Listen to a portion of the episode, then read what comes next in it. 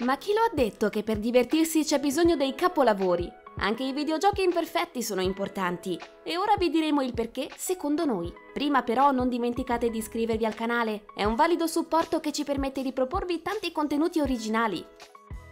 Prima di entrare nel vivo dell'argomento dobbiamo sottolineare una verità.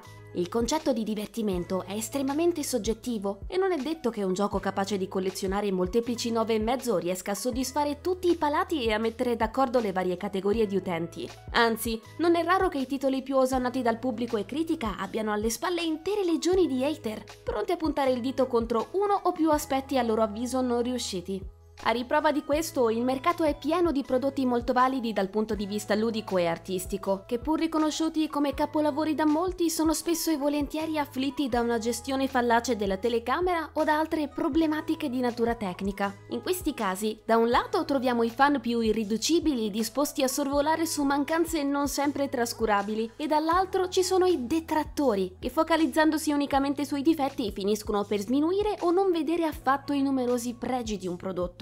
Chi ha ragione? Nessuna delle due parti in causa, probabilmente. Questo perché ciascuno di noi tende ad attribuire un'importanza e un peso diverso ad ogni dettaglio, sia esso positivo o negativo, e allo stesso modo un titolo che ha conquistato la sufficienza o generalmente mal visto può attirare una fetta di pubblico con trovate particolari o innovative che agli occhi di altri utenti possono apparire insignificanti.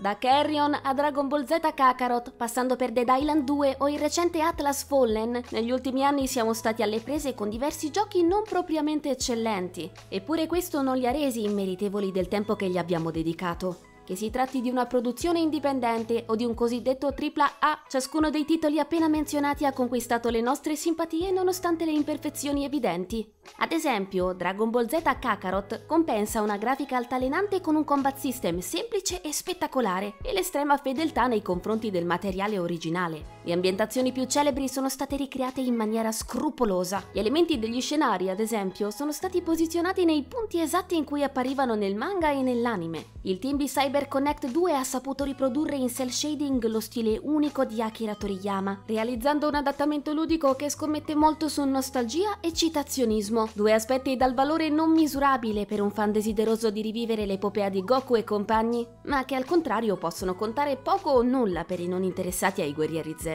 Il già menzionato Carrion invece può contare su concept vincente e originale, che pur non reinventando la struttura tipica dei Metroidvania rende il prodotto piacevole da giocare dall'inizio alla fine.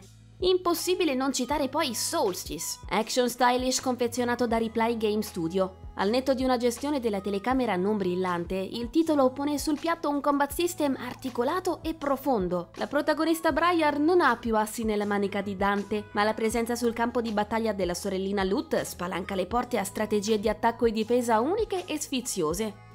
Insomma, originali meccaniche di gameplay, colonne sonore di valore, luoghi affascinanti da esplorare. Sono tutti aspetti che da soli possono valere l'acquisto di un gioco, specie al giusto prezzo. Il voto finale assegnato da una testata non stabilisce se valga o meno la pena acquistare un determinato prodotto. I titoli medi non devono essere considerati un occasionale riempitivo tra le grandi uscite. Del resto, tra i giochi imperfetti possono nascondersi esperienze piene di personalità e magari in grado di aggiungere qualcosa di concreto al genere di riferimento. Perdersele, insomma, potrebbe essere un'occasione sprecata per arricchire il proprio bagaglio videoludico. A questo punto vi lasciamo la parola. Siete d'accordo con il nostro discorso? Vi capita mai di comprare prodotti con qualche difetto in base ad alcune delle loro caratteristiche che trovate intriganti? Fatecelo sapere nei commenti.